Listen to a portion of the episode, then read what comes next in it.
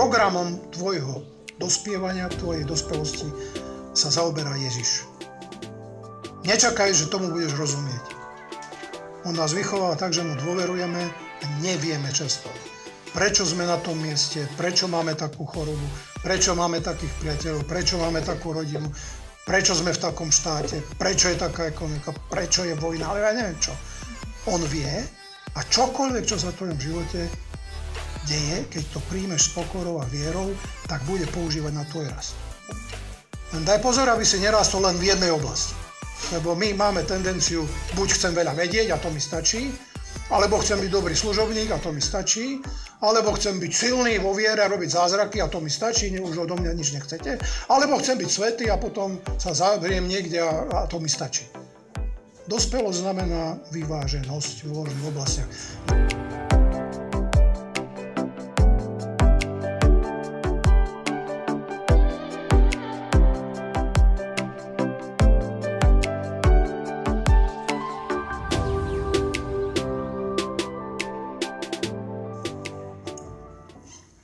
Dospelý kresťan je teda, aby som sa k tomu vrátil, téma, ktorá hovorí vlastne o všetkom. Ja by som začal takou, takým príkladom zdravia. Keď ste zdraví, tak dá sa povedať, že o tom neviete, čo, že ste zdraví. Už keď začnete rozmýšľať o tom, že čo je s mojim tlakom, alebo čo je s mojim srdcom, alebo čo je s mojou hlavou, tak niečo nie je v poriadku. A dospelý kresťan je vlastne zdravý kresťan.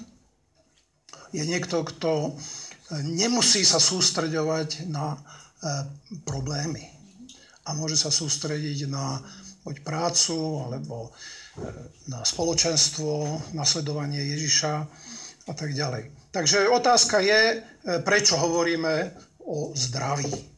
No, preto hovoríme o zdraví, lebo občas sme chorí a potrebujeme vedieť, že čo je problém. A dospelý kresťan, ak povieme, že zdravý kresťan, ten, ktorý je rozvinutý, tak e, nemusí myslieť na to, či je kresťan, či ho Boh miluje, či a tak ďalej, ale teší sa z toho a môže sa venovať ako keby niečomu, čo je zvonku. Rozumiete mi dobre? Venuje sa nejakej, nejakej téme, niečomu, čo ho zaujíma. Takže e, takých kresťanov, ale z mojej skúsenosti je značne málo. Neviem, aká je vaša skúsenosť, ale väčšinou, keď sa stretám s kresťanmi, aj sám so sebou, keď sa stretávam, tak zistujem, že musím sa venovať nejakému nezdravému, niečomu, čo je nie v poriadku.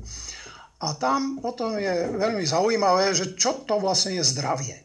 No, ale keby ste sa spýtali lekára, čo je zdravie, tak by vám muselo robiť niekoľko prednášok o tom, ako funguje nervový systém, zažívací systém, endokrinológia, psychika a, a tak ďalej. Takže by to bolo značne dlhé. A to je môj problém, že ak mám hovoriť o dospelom kresťanovi, tak mám pred sebou veľa tém. A netrúfal som si niečo úplne vynechať, ale chcel by som vás poprosiť, keď e, niečo sa vám bude zdať, že to nie je môj problém, aby ste e, sa príliš na to nesústreďovali. E, tie PowerPointy, teda tie prezentácie by mali byť k dispozícii komukoľvek a aj nejaké schémy. Niekomu pomáhajú schémy, niekomu nie, takže kto ich bude chcieť, myslím, že si môže od usporiadateľov vyžiadať. Takže e, poďme na tému. Najskôr e, by som chcel e, z psychológie, toto nie je kresťanská stránka alebo kresťanský zdroj, uviesť, že čo hovorí psychológia o znakoch dospelosti. Tak schopnosť dlhodobých záväzkov. Dieťa nie je schopné dlho sa venovať nejakej veci. No, kresťan, ktorý je dospelý, zdravý, tak nemení každú chvíľu e, svoje povinnosti. A vie, že čo, e,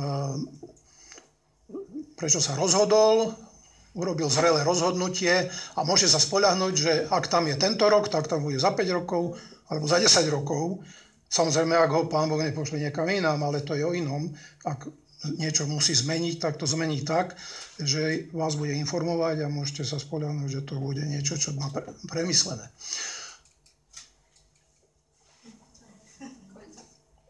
Odolnosť voči lichoteniu a zhadzovaniu. Toto, je, toto nie je kresťanský zdroj. No. Odolnosť voči lichoteniu. No, musím povedať, že keď som tu dostal na začiatku pochvalu, tak som si musel povedať, počkaj, počkaj, hej, pri zemi sa drž. No ale keby za chvíľu ste na mňa začali útočiť, že aký si, ja neviem čo, tak by som zase musel si povedať, dobre, nie som až taký niktož, Boh ma má rád. Hej. Takže dospelý človek je schopný odolávať lichoteniu a nezblázni sa z toho, že ho niekto chváli a necíti sa hneď handrou, ak ho kritizujú. Hej? Takže v kresťanstve je to tiež dosť ťažké, pretože ak ste kresťanmi a máte priateľov alebo rodinu alebo niekoho, kto e, neverí, tak vás môže značne e, týmto spôsobom e, trápiť. A zdravie je, že ste odolní voči zhadzovaniu, prípadne voči lichoteniu. Ďalšie slovo pokora, realistické sebahodnotenie. Často si kresťania myslia, že pokora je stále hovoriť, aký som niktož, aký som na nič hodný, aký som neschopný. V skutočnosti pokora je schopnosť zabudnúť na seba a byť o sebe realistický. To znamená, nejaké obdarovanie mám, to používam a nemusím sa príliš trápiť s tým, čo si niekto o mne myslí. To je pokora. K tomu ešte dôjdeme z biblického hľadiska, ale ja by som chcel, aby sme vošli do, do takého, čo každému je známe zo školy alebo z rodiny. Rozhodovanie založené na charaktere, nie pocitoch. Tiež zaujímavý bod dospelosti, že teda viem si premyslieť, čo je dôležité, nejakú hierarchiu hodnot mám, nejakú, nejakú stupnicu a nie len momentálne pocity. Teraz sa mi to páči, zajtra sa mi to nepáči a zmením. Vďačnosť za pozitívne životné okolnosti. To je tiež veľmi zaujímavý bod, pretože každý z nás žije v nejakom prostredí alebo v nejakých okolnostiach, ktoré sú negatívne a zrelosť alebo dospelosť v psychológii znamená, že viem si uprostred negatívnej situácie uvedomiť, čo je pozitívne a nenechám sa úplne zmiasť alebo e, strhnúť tým, že e, niečo sa mi nepáči. Dieťa, nedospelý človek, ak sa mu niečo nepáči, hneď sa rozreve. Hej. Všetko môže byť v poriadku, ocko, mamička sú tam, je napapaný, nič ho nebolí, ale zobrali ste mu autíčko. Na všetko zabudne, lebo teraz ste mi zobrali autíčko. No, nedospelý kresťan, ak maličkosť sa nepodarí, v programe niečo nesedí, alebo ja neviem, čo sa povie, okamžite stráca spásu, odchádza, církev je na nič a idem. Takže Vďačnosť za pozitívne životné okolnosti, realistické zhodnotenie, dobre, viem si predstaviť, že kde asi na tej stupnici hodnot alebo problémov daný, daná vec existuje. Ochota vzdať sa svojich záujmov v prospech iných. No, kresťania to nazývajú láska. Hej. Psychológia to nazýva, nazýva, že teda môžem vidieť iných a rozmýšľať o tom, že čo môžem pre nich urobiť otvorenosť pre skúsenosti iných, to je inými slovami tiež pokora. Tak asi toto je znaky dospelosti z, z hľadiska psychológie, zatiaľ sme o kresťanstve príliš nehovorili. Teraz budeme hovoriť o dospelom e, kresťanovi, ten sa správa ako nové stvorenie. Teraz vám dám tu niekoľko, niekoľko e, tém, myslím, že ich je tam 12 a mohlo by ich byť viac. Bol by som rád, samozrejme nepredpokladám, že si to zapamätáte, ale bolo by dobre, keby ste si vybrali z toho tému, povedzme pre, tento, pre túto prednášku alebo pre dnešné, dnešný rozhovor so mnou, že ktoré pre vás je najzaujímavejšie alebo najproblematickejšie. Teda dospelý kresťan sa správa ako nové stvorenie v Kristovi, ako dieťa v Božej rodine, ako svedok Kristovho vzkriesenia, ako vďačný dlžník, ktorému bol odpustený celý dlh, ako ovca v Ježišovom stáde, ako pútnik na ceste svetom do neba, ako orgán Kristovho tela, ako živý kameň v Božom chráme, ako kňaz predstupujúci pred Boha za iných ľudí, ako bežec na dlhé trate, ako rolník čakajúci úrodu, ako vojak v Božej armáde a mohli by ste pokračovať. To všetko máme v Biblii a ak si dáte takú úlohu, tak vám odporúčam k tomu všetkému nájsť biblické texty. To je dospelý kresťan rád študuje, počuli ste, že, že budete mať aj štúdium. Schválne som tam nedal tie texty, ja tam budem mať e, texty. E, rozmýšľajte teraz chvíľu a rozhodnite sa, kde vidíte svoj najväčší, no nechcem povedať problém, ale kde by ste to najviac mali o tom rozmýšľať. Lebo dospelý kresťan je toto všetko, čo tam vidíte. V Biblii máme všetky tieto, v Novej zmluve, všetky tieto, tak by som povedal, metafóry, hej, prirovnania. A každý z nás by mal to všetko robiť zdravo, ako, ako dospelý. Ako, to slovo dospelý v Novej zmluve je e, preložené zo slova dokonalý. Len keď hovoríme slovo dokonalý, tak máme hneď strach, že no dobre, dokonalý je asi neumilný, asi bezhriešný, asi už niekto, kto je nízko lietajúci aniel. No takže radšej to prekladajú to slovo dokonalý ako dospelý, ale e, Biblia má toto slovo dokonalý. Takže e, každý má niečo vybraté, čo... Hej, môžeme ísť ďalej. E, toto je dôležité, pretože nemôžeme sa tomu všetkému samozrejme venovať, ale každý z vás je niekde inde, každý z nás je niekde inde a Ježiš je ten, ktorý je vodca a ktorému na tvojej a mojej dospelosti záleží a on vždy položí prst na nejakú jednu vec, nerobí všetko naraz. Ale keďže ja mám dospelosť ako takú, tak ja sa snažím ukázať všetky dimenzie alebo všetky možnosti. Nie úplne všetky, tam vidíte tri bodky, že toho je viac, ale aspoň, aby sme to pokryli, pokiaľ možno. Elementárne predpoklady rastu k dospelosti. Absolutne základnou, základnou otázkou je motív. Tak by som povedal, prečo si tu? Prečo? chceš byť dospelý. To sa zdá možno jednoduché, ale je to v skutočnosti niečo, ku čomu sa učeník, žiak, no my máme slovo učeník, pretože chceme hovoriť o Ježišových učeníkoch, ale to slovo učeník je žiak, alebo učeň, ak chcete. Takže také náboženské slovo učeník je vlastne obyčajné slovo žiak. A keď čítate príbeh, e, ako Ježišovi učeníci, alebo teda žiaci, učni ho nasledovali, tak sa stávalo a v jednom, jednej kríze sa veľmi vážne ich opýtal, aj vy chcete odísť? Došlo až k tomu, že ho všetci opustili a zostali 12 a on sa na nich pozoril a hovoril, a idete preč? A vtedy Peter, jeden z tých takých vedúcich, Eh, jeho žiakov či učňov, povedal, no a kam pôjdeme? Nemám kam ísť. A toto je jedno pravidlo pre život kresťana a pre dospelého kresťana, že kresťan vie, že ja nemám kam ísť. Ak máš alternatívu, tak platí jedno pravidlo. Ak máš alternatívu k svojmu kresťanskému životu, tak je len otázka času, kedy ju použiješ.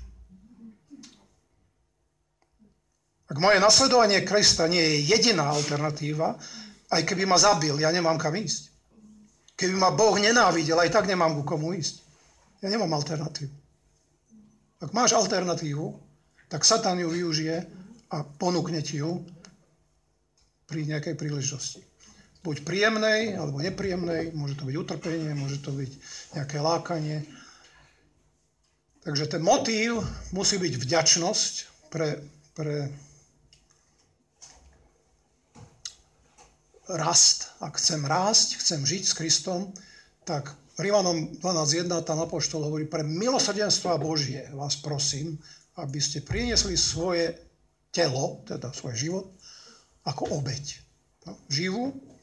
A Ježiš v Lukášovi 7.47 tam je tá žena, ktorá plakala pri Ježišovi a e, umývala mu nohy slzami a tak ďalej. A ten farizeus sa pozerá a vraví, no keby vedel, že čo to je za žena. A Ježiš tam potom povedal túto veľmi dôležitú vetu.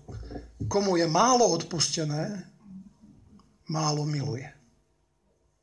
Takže v skutočnosti je to veľmi zaujímavé. Čím väčší si hriešnik, tým lepší si Kristov nasledovník. To znie hrozne, však? Ale ak som bol v celku dobrý človek a Boh mi nemal až tak veľmi čo odpustiť, tak však nakoniec ja sa mu zídem, ja som celkom fajn. No nie? Pozri sa na mňa Bože, tak ja ti mám čo dať. No ak si takto predstavujem učeníctvo, že ja Bohu mám čo dať, tak nielen, že som bláznivo pomílený, ale dlho to nevydrží. Zaujímavé je ten motív poslušnosti. 1. Korintianom 14.20 tam e, Pavol hovorí nejaký zaujímavý paradox, také protirečenie. Hovorí, že mysľou buďte dospelí, dokonalí, tam je to slovo dokonalí, ale v zlobe buďte ako deti. Toto je veľmi dôležité, pretože keď hovoríme o dospelosti, tak môžete e, nadobudnúť dojem, že to je niečo tak zúfalo ťažké, že vlastne to sa nedá a, a ako by si zúfať z toho. Ježiš povedal v jednu veľmi dôležitú vec. Ak nebudete ako deti, nebudete do kráľovstva Bože. Byť ako dieťa a zároveň byť dospelý je kresťanský paradox. Prepačte, cudzie slovo paradox znamená, že niečo, čo si protirečí. Byť dieťa a dospelý e, fyzicky nejde. Ale v duchovnom živote tá detská dôvera je prejavom dospelosti. Takže nedajte sa zaťažiť ani z tohto, čo ja tu vravím, kopu informácií. Dôležité je, že Ježiš ti vždy pripomenie presne to, čo od teba chce, z tých 12 povedzme bodov alebo iných, čo je tvoj problém a čo od teba chce. Tvoja dospelosť nie je tvoj program. To je Ježišov program pre teba. Toto je veľmi dôležitá myšlienka. Ak všetko zabudnete, toto nezabudnite. Tvoja a moja dospelosť nie je tvoj program. Je to Ježišov program, ktorý on uskutočňuje v tvojom konkrétnom každodennom živote. To je úžasné. Nepotrebuješ chodiť do nejakej školy, ani do mojej. Príďte, keď môžete. Ale, ale rozumiete mi. Proste Ježiš nás vychováva v rodine, v škole, kde sme, na ulici, v obchode, ak chodíte do kina, aj tam vás vychováva, možno, že niekedy je z toho nešťastný, ale, ale alebo smutný, teda neviem, či Ježiš môže byť nešťastný, ale niekedy je smutný. Ale vo všetkých okolnostiach má on program pre tvoju dospelosť. Takže ne, neurobte z toho svoj program, to neznamená, že nemáte študovať, ale že vaše štúdium je subprogram pre Ježiša. Vy nemôžete seba uchopiť a sami seba vzdelať. To je jeho program a ja ho musím poslúchať. Preto tam vidíte motív poslušnosť, ktorá je detsky dôverčivá a zároveň zo mňa robí niekoho, kto sa stáva dospelým. To je veľmi dôležité. Ne, nebuďte ústarostení. No a zmysluplnosť kresťanskej existencie, ak budete čítať 1. Korintianom 3, 1 a 4, alebo Hebreom 5, 12 a 14. Tam Pavol v 1. Korintianom hovorí, že ak ste ako deti, tak nie ste schopní počúvať nejaké ťažké výklady, ťažké požiadavky. A Hebreom 5, 12 a 14 tam je o tom, že už mali byť učiteľmi, ale ešte stále potrebujú nejaké mlieko. Hej? Takže to je, to je o Božom slove. Dlho by sme to mohli preberať, ale čas letí a ja by som nerád e, skončil v polovici niekde. Cieľom rastu je podoba Syna Božia. To je obrovská téma, Rímanom 8.29. V istom zmysle sa dá povedať, že Boh má program vyrobiť repliky svojho syna. Nie úplné kópie, to znamená nejaké klony, ak použijem moderné slovo, ale proste jeho syn má byť realizovaný v cirkvi. A to je program dospelosti. Takže pre mňa cieľom, ak chcem naozaj súhlasiť s tým, ne, nemá byť, že sa pozerám na seba, aký som a či som so sebou spokojný, ale potrebujem vedieť, že Boh chce vo mne vidieť odraz pôsobenia svojho syna. Či je to možné, mne sa zdá, že nie, ale Boh hovorí, že áno. A ešte raz opakujem, čím sa cítiš hriešnejší, tým máš lepšiu nádej. Lebo môžeš byť vďačnejší a viac milovať Syna Božieho. Efezanom 4.14, čo je vlastne súčasť vašej, e, vašej e, konferencie a témy, je, že teda cieľom dospelosti je, aby sme neboli sem tam hádzaní a zmietaní závanom hociakého učenia. Takže to je tiež jeden z cieľov. Prekážky, toto si treba uvedomiť, Efezanom 2, 1 až 3 hovorí o tom, že prekážkou je svet. Ľudia, čo sú okolo vás, tí nenávidia kresťanstvo. Možno, že sa tak nesprávajú, ale nikto, kto nepatrí Ježišovi, nedokáže milovať kresťana ako kresťana. Pretože vy pripomínate mu smrť. Hej? Pavol na jednom mieste hovorí, že pre tých, ktorí hynú, sme vôňou smrti. Hej? Takže keď otvoríte truhlu, ktorá, kde sa rozkladá mŕtvola, tak neviem, kto z vás to považuje za parfém. ak ste niekedy cítili, kde sa rozkladala mačka alebo kôň alebo niečo, tak viete, že to je poriadny puch. Áno? Takže takto smrdíš človeku, ktorý hynie a o tebe vie, že máš spásu. Samozrejme, že to tam nemá skončiť. Má to pokračovať tým, že on zistí, že, ťa, že potrebuje Krista, ktorého ty máš. Takže to nekončí tým, že sme smradi a koniec. No, Biblia používa veľmi masívne a, aby som povedal, silné um, metafory, takže niekedy nábožní ľudia to nemajú veľmi radi, lebo Biblia si ako nedáva servitku pred ústa. Takže Pavol to hovorí, že sme voňou smrti, to znamená rozkladným zápachom a svet to nemá rád. Lebo svet sa chce tešiť z toho, čo tu má a kašľať na budúcnosť. Ty hovoríš, ja žijem pre väčnosť a ja radšej obetujem to, čo tu je, pretože ja viem, že tu prichádza niečo iné, že po tomto svete prichádza nový svet. A ja sa pripravujem pre tamten svet a tento svet som ochotný obetovať. No svet to nechce počuť. Hej, ten svet, ktorý je nepriateľský Bohu. My neznamená, že ho nemáme milovať a že ho nemáme volať k tomu, pretože Boh tak miloval tento svet, že dal svojho syna. Jan 3.16. Takže napriek tomu, že svet a my sme boli svet, alebo ak niekto z vás ešte je svet, tak nenávidí Boha, ale Boh ho volá, lebo chce, aby mal väčší život. Takže prekážka rastu dospelosti je tento svet, ľudia okolo, ktorí nechcú Boha. Samozrejme Satan, démoni, osobne, hej, tak by som povedal veličenstvo, diabol, pretože on má istú dôstojnosť, pozor na to, hej, ale tá sila je absolútne proti Bohu a zlé žiadosti, a to je asi najväčší nepriateľ každého kresťana v jeho dospelosti, že v ňom samom sú zlé žiadosti. Že keď si sa odovzdal Kristovi, tak ešte zistíš, že sa ti páči aj tamto, aj iné, čo už by si nechcel, alebo nechcela, pretože vieš, že to Boh nemá rád. Takže to sú prekážky.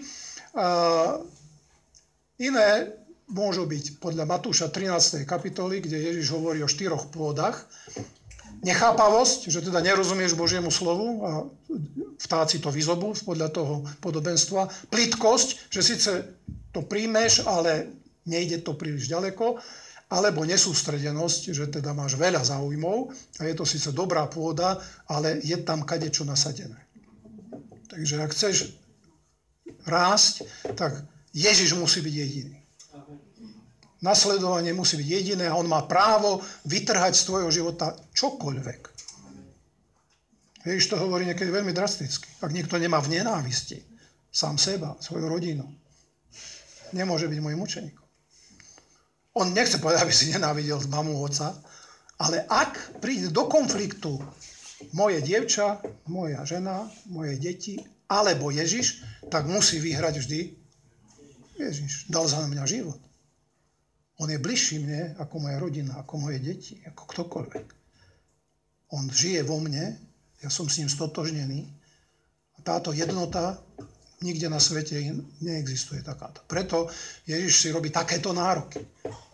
Preto je dospelosť dosť zriedkavá, lebo kresťania často idú, chcem spásu, ale nechcem dospelosť. Pretože ešte sa mi hodí žiť pre nejaké žiadosti. Už som hovoril, že na starosti e, dospelosť má vychovávateľ, vodca, tréner, učiteľ, veliteľ, tak ako je tam, e, mohli by sme dať pastier a tak ďalej, pretože tak ako som tam hovoril o tých e, nejakých metaforách o kresťanovi, tak môžeme hovoriť o tom, že ako nás vychováva. Tak Hebrejom 12, 8 až 9 sa hovorí, že teda disciplínu, ktorú dostávame, robí Boh Otec. Ja som tam dal malé O, lebo som chcel povedať ako funkciu. Aj tak, aby ste sa neurazili. Viem, že Boh Otec je s veľkým O, ale tu som chcel zdôrazňovať, že sa správa vo funkcii Otca, tak som dal malé O. A tam e, tento autor listu Hebrejom nás varuje, že e, táto disciplína býva nepríjemná. Ale keďže sme fyzických otcov, ak ste mali dobrého otca, tak ste vďační za jeho výchovu.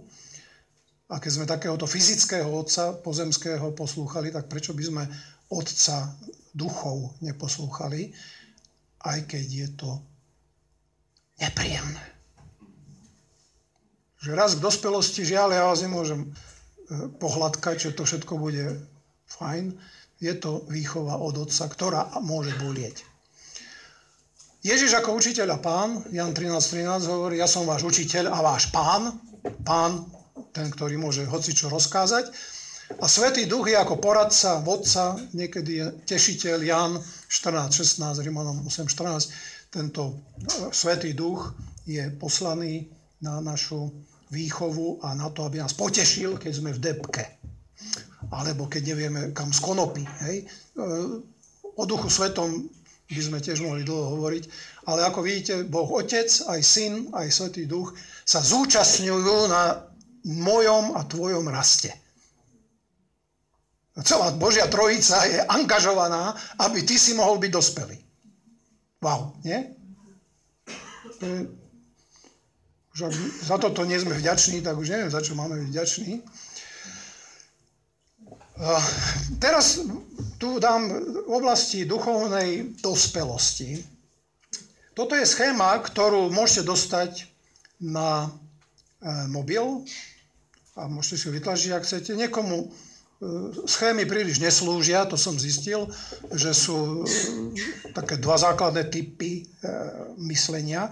Niekto má rád schémy a tak si to proste usporiadať, niekto to nemusí. Takže ak to nemusíte, tak sa na to pozriete a budete pracovať na tom inak.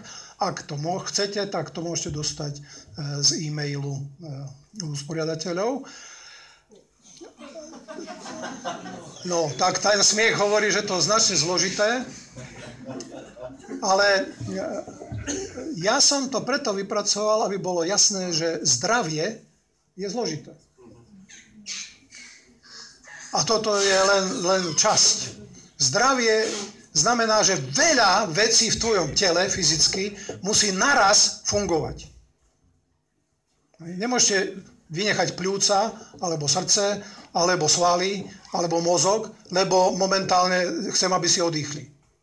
Proste neustále vám funguje množstvo buniek. Hej? Tuším, že 100 biliónov buniek, alebo koľko má telo. Proste je to, je to neuveriteľné. A duchovný život nemôžeme predpokladať, že bude nejaký jednoduchý. Takže prosím vás, nezdeste sa, hej?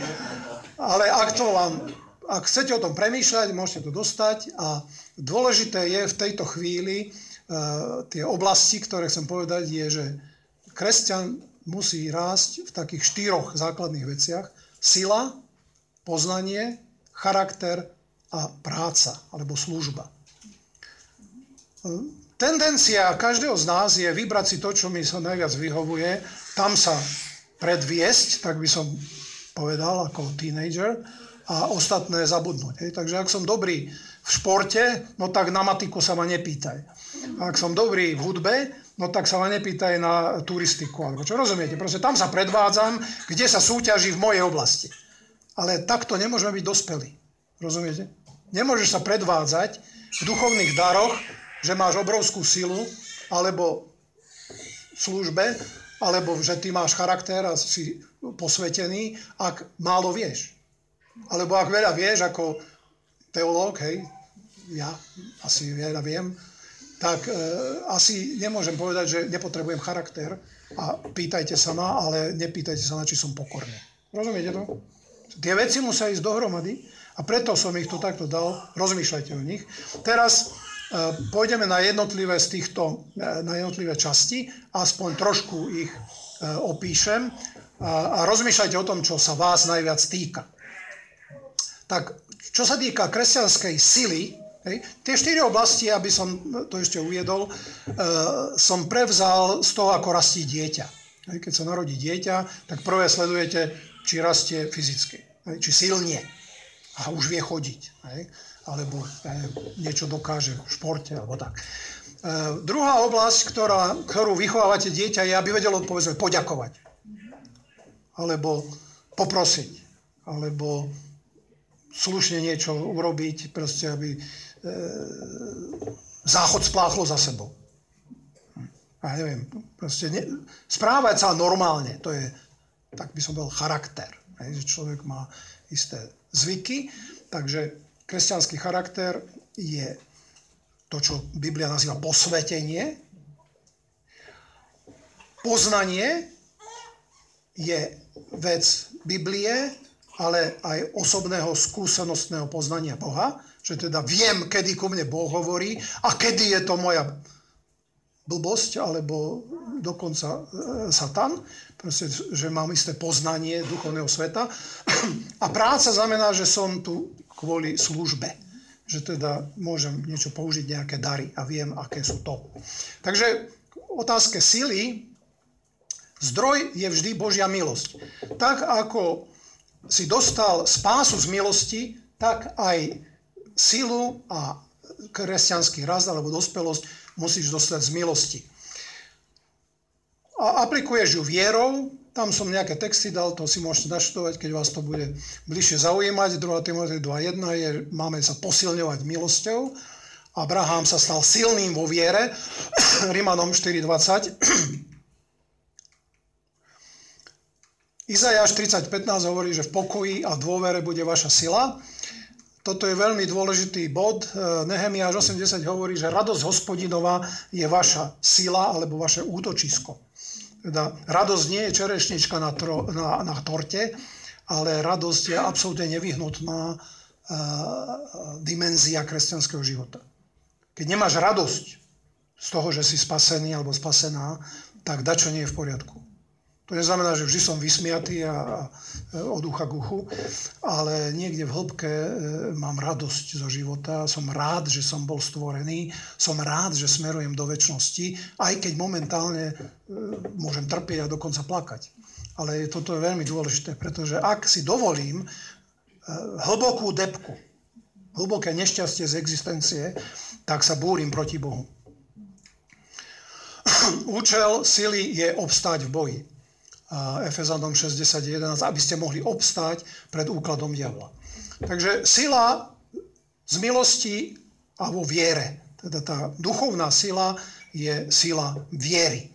Ak e, budeme mať druhú časť, tak potom ešte niečo o viere poviem. E, tam budú nejaké praktické návody, ako rásť. Ale toto je oblasť, ktorá e, je oblasťou kresťanskej dospelosti ako sila.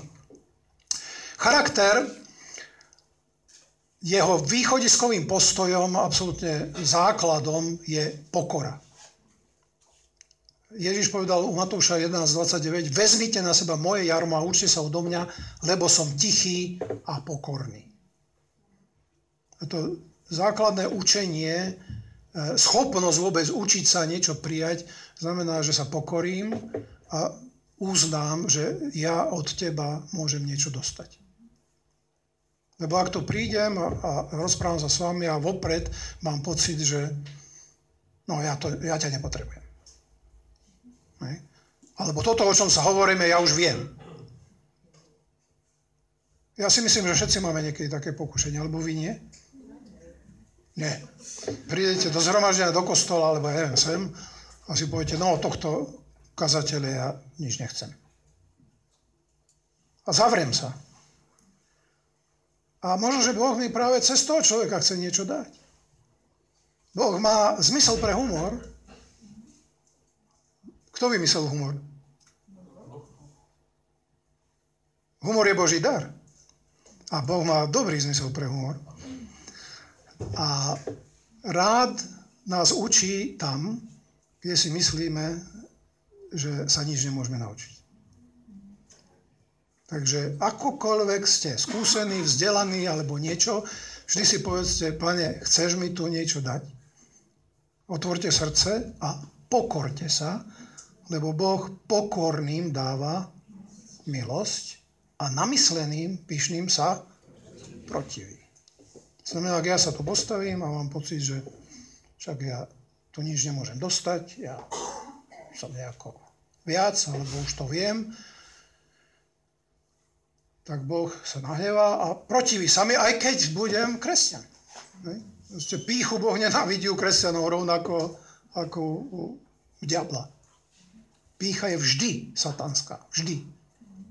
A veľmi ľahko sa nám dostane, a zvlášť keď sa dostaneme do nejakej pozície skúsenosti alebo nejakej funkcie, alebo sme vzdelaní, starí, nie? keď človek je šedivý, tak si myslí, čo mi tí mladí, je, aha,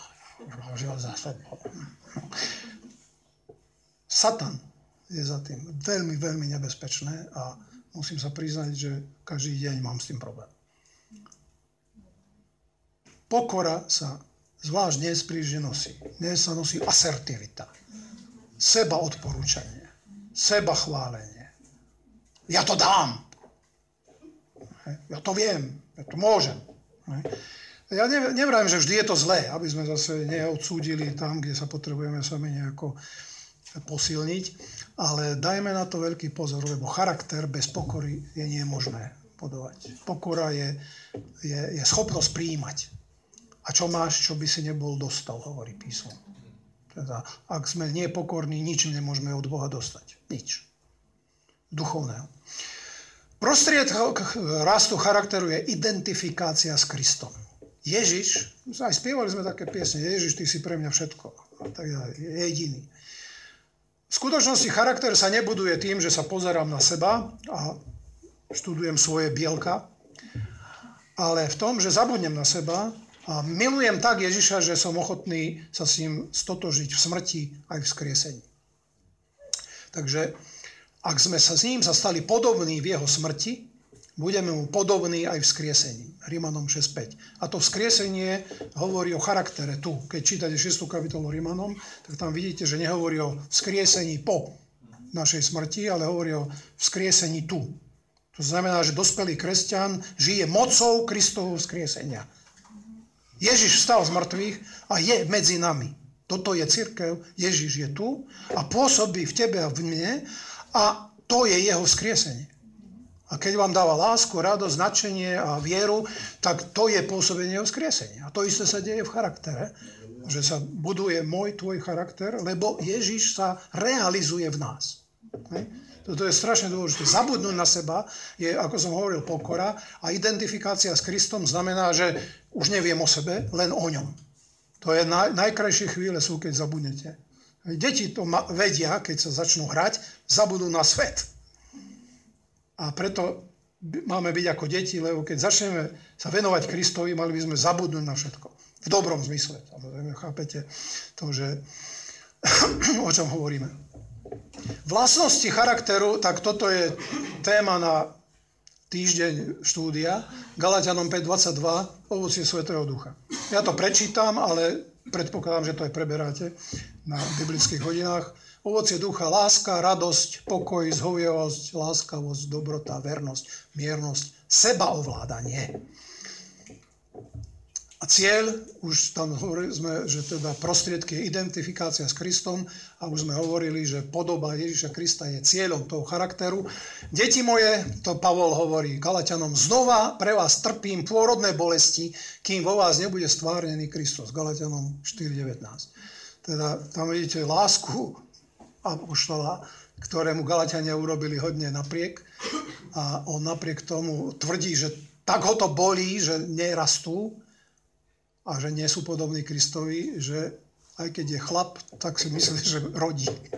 Ja by som povedal, Pavol, a čo ty vieš o pôrode? No. Ale existuje aj duchovný pôrod zrejme a on zrejme vedel, čo vraví. Je to inšpirovaný text. Tak. Poznanie, mm, ešte máme 5 minút. Takže ešte budeme hovoriť o poznaní a potom o práci. Začiatok poznania, každého správneho biblického duchovného poznania je seba poznanie. Tam Ježiš hovorí o tešiteľovi, o duchu svetom, že ten ukáže svetu, čo je hriech, čo je spravodlivosť a čo je súd. Takže my ani nevieme, čo je hriech, ak nám duch Boží neukáže, ako Boh vidí hriech. Takže poznanie každej vedomosti musí začínať týmto, čo Duch Svetý zjavuje. Zjavenie Svetého Ducha, tak ako eh, je v tom prvom, je Božie slovo, Efezanom 1, 17 až 19 a Efezanom 3, 14 až 19. V tej druhej časti by som rád, aby tieto dve modlitby sme sa im trochu viac venovali, lebo sú absolútne kľúčové pre kresťanov rast. Možno, že ste už preberali niekde. Hej. V Efezanom, v liste Efezanom sú dve modlitby, jedna na konci prvej kapitoly a druhá na konci tretej kapitoly. Ak chcete duchovne rásť, modlite sa tieto dve modlitby. Hej je tam o poznaní, zjavenie Svetého Ducha, aká je Božia moc a v tom, tej druhej, tretej kapitole je, aká je Božia láska. Aby to Boh zjavoval, pretože ak sa necítiš milovaný, nemôžeš rásť. Ešte raz opakujem. Ak sa necítiš Bohom milovaný, nedokážeš rásť. Rast je zakorenenie v láske a tešiť sa z toho, že Boh ma má rád. Ráno vstanem, Boh ma má rád. Mám nejaký program, Boh sa stará. Ak ne, toto neprežívam, tak nevrajím, že nemám spásu, ale stagnujem. No? Zakorenenie v láske znamená, že čerpám vôbec energiu a živiny z toho, že Boh ma má rád a že ja to môžem prežívať. To je poznanie, ktoré je pri kresťanskom raste. Kontrola správnosti poznania je oslobodzovanie od hriechu. Toto je veľmi dôležité, lebo Kopa je falošných učení a všelijakých hlúpostí. Niekedy aj dobré učenia zle rozumieme. A Ježiš povedal, keď spoznáte pravdu, tak vás pravda vyslobodí. Ak to, čo poznávam z Biblie alebo z nejakej, z nejakej kázne, alebo ja neviem, z akého vyučovania, ma neoslobodzuje od hriechu, od seba, od pýchy, a ja neviem od čoho, čo ma trápi, tak musím sa dvakrát na to spýtať, či je to pravda. Buď tomu zle rozumiem, alebo tam niečo nesie. Ježiš jasne povedal, spoznáte pravdu a pravda vás vyslobodí. A to je o hriechu. To je o hriechu. Lebo každý, kto hreší, je otrokom hriechu. Jan 8. kapitola, okolo 32. verša sú tieto texty. Cieľ prežiť moc skriesenia Filipanom 3. kapitola 10. verš, to je text, ktorý musím povedať, že ja mu nerozumiem. Ako, viem, čo tam hovorí Pavol, ale túžiť potom, aby som mal účasť na Kristovom utrpení, aby som spoznal moc jeho zmrtvých stania tu, teraz, Pavol vlastne túži trpieť tak, aby cítil a vedel, ako prežíval Kristus svoje utrpenie cez lásku k Otcovi a ako to vlastne znášal. No ja, ja musím sa priznať, že tak ďaleko nie som. Možno, že poviete, tak čo tu chceš. No. Tak zavolali ste ma. Nie, vážne, hej, tak človek chce hovoriť o dospelosti a necíti sa dospelý. No tak e, nebudeme volať deti, aby nás učili o dospelosti však. No tak ale Božie slovo hovorím, tak dúfajme, že Pán ho použije. Ehm, štvrtá oblasť je schopnosť služby, práce, kvalifikácia sú duchovné dary. Talenty, Lukáš 19, 11 až 27, tam Ježiš hovorí o tom, že rozdal talenty a potom čakal, že sa s tým bude obchodovať. Každý má nejaký dar, toto nie je o charizmách, to je o schopnostiach niečo robiť.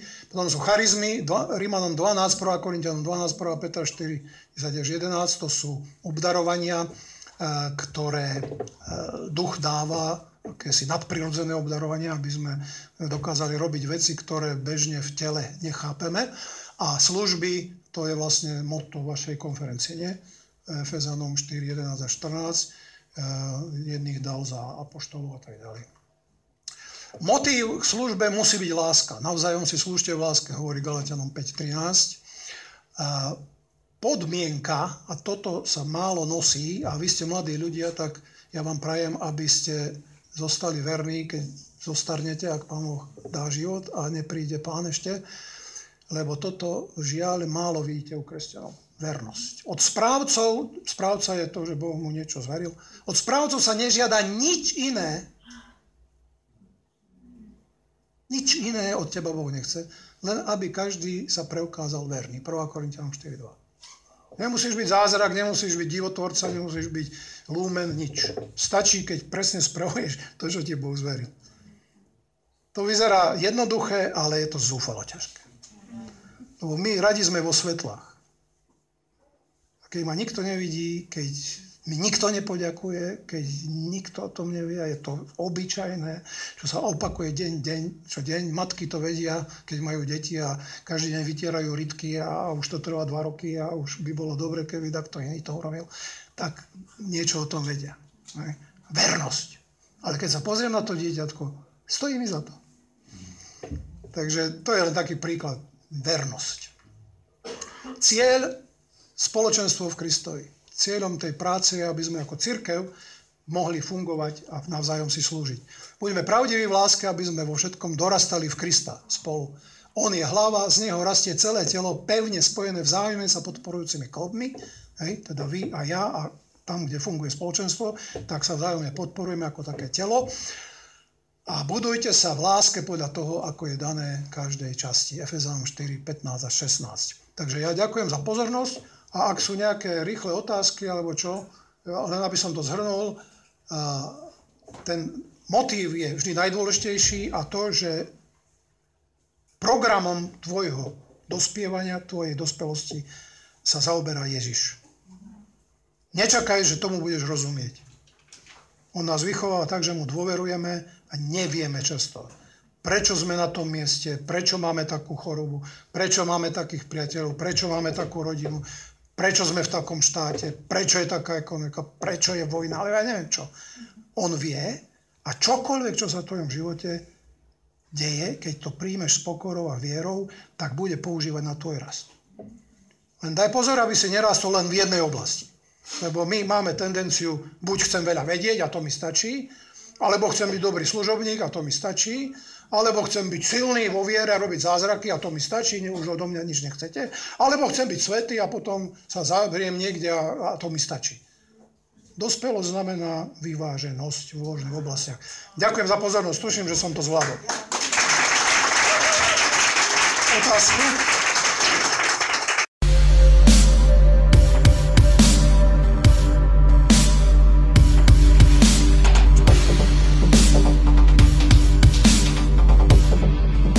Priatelia, vítajte pri pokračovaní našej relácie. Je tu ďalší rečník našej konferencie, ním Pavol Hanes. Ahoj, vítaj teda. A v podstate môžeme prejsť tak k predstaveniu, keďže Pálko je pre nás taký nový rečník, a tak v podstate môžeš nám povedať niečo o sebe, že odkiaľ si a kde aktuálne pôsobíš, v akej oblasti? Bývam v Malachove pri Banskej Bystrici, e, učím na Univerzite Mateja Bela, Ehm, katedra teológia katechetiky. Je to evanielikálna teológia. Učím tam ehm, niekoľko predmetov. Ehm, systematickú teológiu, etiku, apologetiku. Voľa, kedy som učil aj hebrejčinu a gréčtinu, no ale to je minulosť. Takže to je moje zamestnanie, bydlisko, a inak e, patrím do Bratskej jednoty baptistov ako církvy. Ok, OK, ďakujem. A môžeme prejsť možno k tvojej takej téme, ktorú si mal dnes, alebo ten seminár sa volá, že čo robí kresťana dospelým. Možno pre tých divákov, ktorí s nami neboli, že ako by si im to možno tak troška priblížil, keby si mal možno vypichnúť nejakých pár bodov. Myslím si, že dôležité je si uvedomiť, že keď hovoríme dospelý kresťan, tak nechceme povedať vždy, že plne vyvinutý lebo e, v istom zmysle dospelý ako dokonalý kresťan e, je až človek, ktorý je po vzkriesení, čo nikto z nás nie je, v tom zmysle, že by zomrel a vstal z mŕtvych. A dospelý je zdravý kresťan, to znamená, je napojený na Kristovú vôľu a jeho ducha vo všetkých oblastiach, ktoré rozhoduje Kristus. Takže E, v tom zmysle nie je dosť dobre možné povedať, ako má presne vyzerať e, dospelý kresťan. Je možné povedať, že v tých štyroch oblastiach viery ako sily, aj ako zápasu o e, Božiu vec, v oblasti poznania, to znamená všetko, čo potrebuje, tak vie. Neznamená, že všetko vie, ale čo potrebuje, tak pozná. E, charakteru, to znamená pokora, láska, e, spolahlivosť, vytrvalosť a služba. Hej, to sú také štyri oblasti, ktoré e, sa snažíme vychovať u detí alebo u mladých ľudí. Takže aj kresťan. Takže dospelý kresťan je zdravý kresťan, nemusí byť plne vyvinutý, ale v období, v ktorom žije, je živo napojený na Ježiša Krista a poslúcha ho. Ďakujem. Prešiel by som možno k takej podotázke. Mm, v prezentácii, čo si mal aj v tom seminári, si vymenoval možno také nejaké základné predpoklady k rastu, k dospelosti. Možno pre divákov, ak nie aj všetky, možno len zo pár, keby si nám tak vedel troška priblížiť. Ja som sa snažil zdôrazniť, že e, pánom celej už či dospelosti, či rastu, alebo kresťanského života musí byť živý Ježiš. Tam je vždy nebezpečie, že si kresťan vyrobí nejakú teóriu, ktorú zamení za Krista. Hej, že, že proste nie, my potrebujeme teórie a potrebujeme Bibliu ako papierovú, alebo ak chceš elektronickú knihu. Takže ja nechcem teraz povedať, že živý Kristus znamená, že ja nečítam a nepočúvam a nechodím do cirkvi. Ale cez tieto, to, čo som nazval, alebo čo sa nazýva tradične prostriedky milosti, vždy musí mať kontakt so živým skrieseným Kristom. A to je absolútne nevyhnutné východisko každého rastu, každej dospelosti.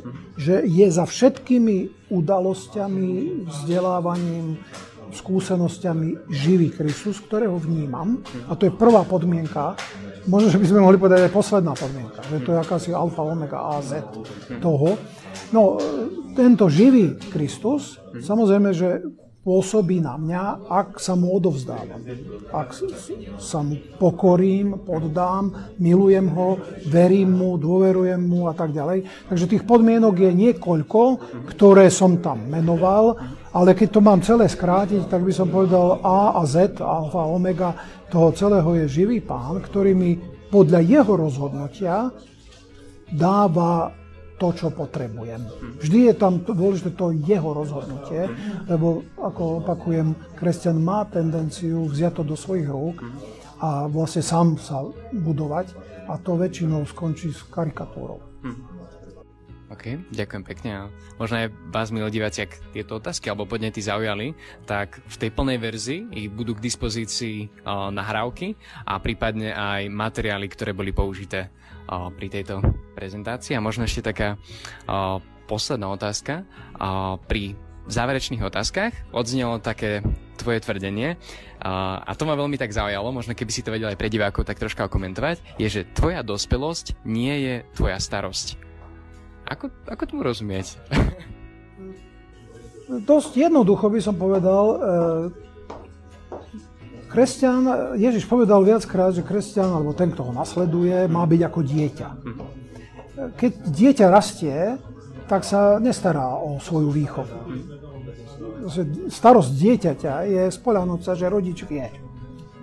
Takže v tomto zmysle dospelý kresťan je zároveň dieťa. Ja som to Dneska to slovo paradox znie príliš veľa, e, ale inak sa to nedá nazvať. Proste dospelý kresťan je ten, ktorý je schopný byť detsky odovzdaný Bohu, Ježišovi, tam, kde veci nerozumie. Takže v tom zmysle je, že to nie je moja vec, že ja okolnosti môjho života nerozumiem. Ja neviem, prečo som sa narodil kde som sa narodil, neviem, prečo mám schopnosti, ktoré mám, chcel som mať iné schopnosti, neviem, prečo mám protivenstva, ktoré mám, neviem, prečo, proste množstvo vecí neviem. A vo všetkých týchto oblastiach sa spolieham, že je to škola, ten praktický život, ktorý ja by som si bol inak zvolil, keby som si bol mohol, že presne tie okolnosti Ježiš využíva. A preto hovorím, že to nie je moja starosť. Samozrejme, moja starosť je, keď viem, čo je jeho vôľa, aby som to urobil. Takže nesmieme to prehnať a povedať, že kašlem na to, o nič sa nestarám. Ale zároveň e, vo veciach, kde nedovidím, tak sa spolieham. Si urobím, čo viem, že mám urobiť a potom mám pokoj. Lebo v tom upokojení je sila. Takže neviem, či to dáva zmysel, ale treba si uvedomiť, že moja starosť je poslúchať a nie celý komplex môjho života nejakým spôsobom zvládať a rozumieť to. Myslím si, že ak si to aj približil z toho pohľadu dieťaťa, to je veľmi také približujúce a ozriemujúce, takže ďakujem ti pekne aj za tento Veľmi rád a ďakujem, že ste ma zavolali a nech to Pán Boh požehná. Amen. Tak ďakujem pekne.